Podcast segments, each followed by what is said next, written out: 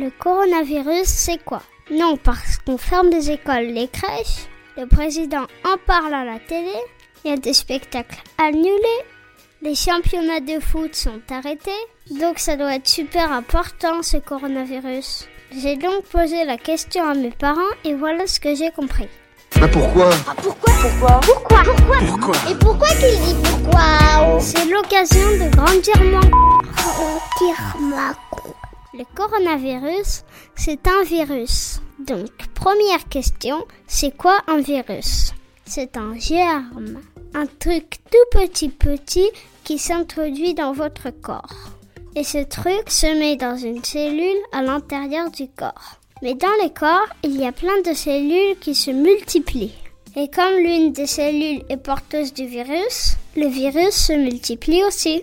Et donc, à la fin, on a plein de cellules avec le virus dans le corps. Et on tombe malade. Ils sont à l'intérieur de moi. Dans tes cellules, oui. Par exemple, la grippe, c'est un virus. Ok, mais le coronavirus, c'est quoi comme virus? En fait, le coronavirus existe depuis plusieurs années. Mais le coronavirus peut prendre des formes différentes.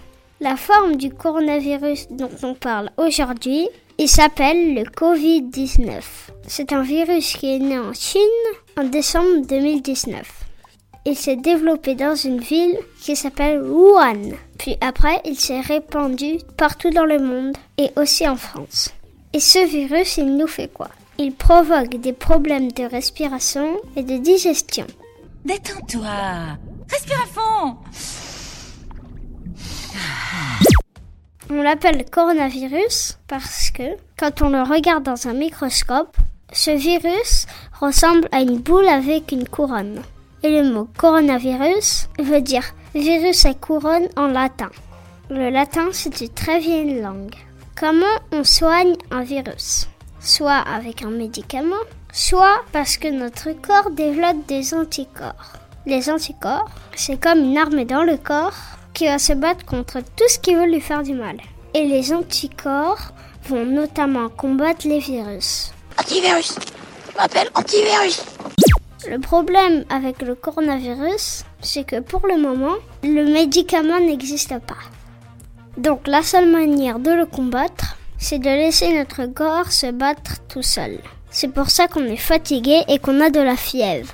Quand on est un adulte en pleine santé, ça fatigue mais ça se soigne tout seul. Quand on est une personne âgée ou déjà malade, ça peut être dangereux car la personne est déjà fatiguée et que le virus va encore plus fatiguer le corps. Et les personnes les plus fatiguées peuvent mourir.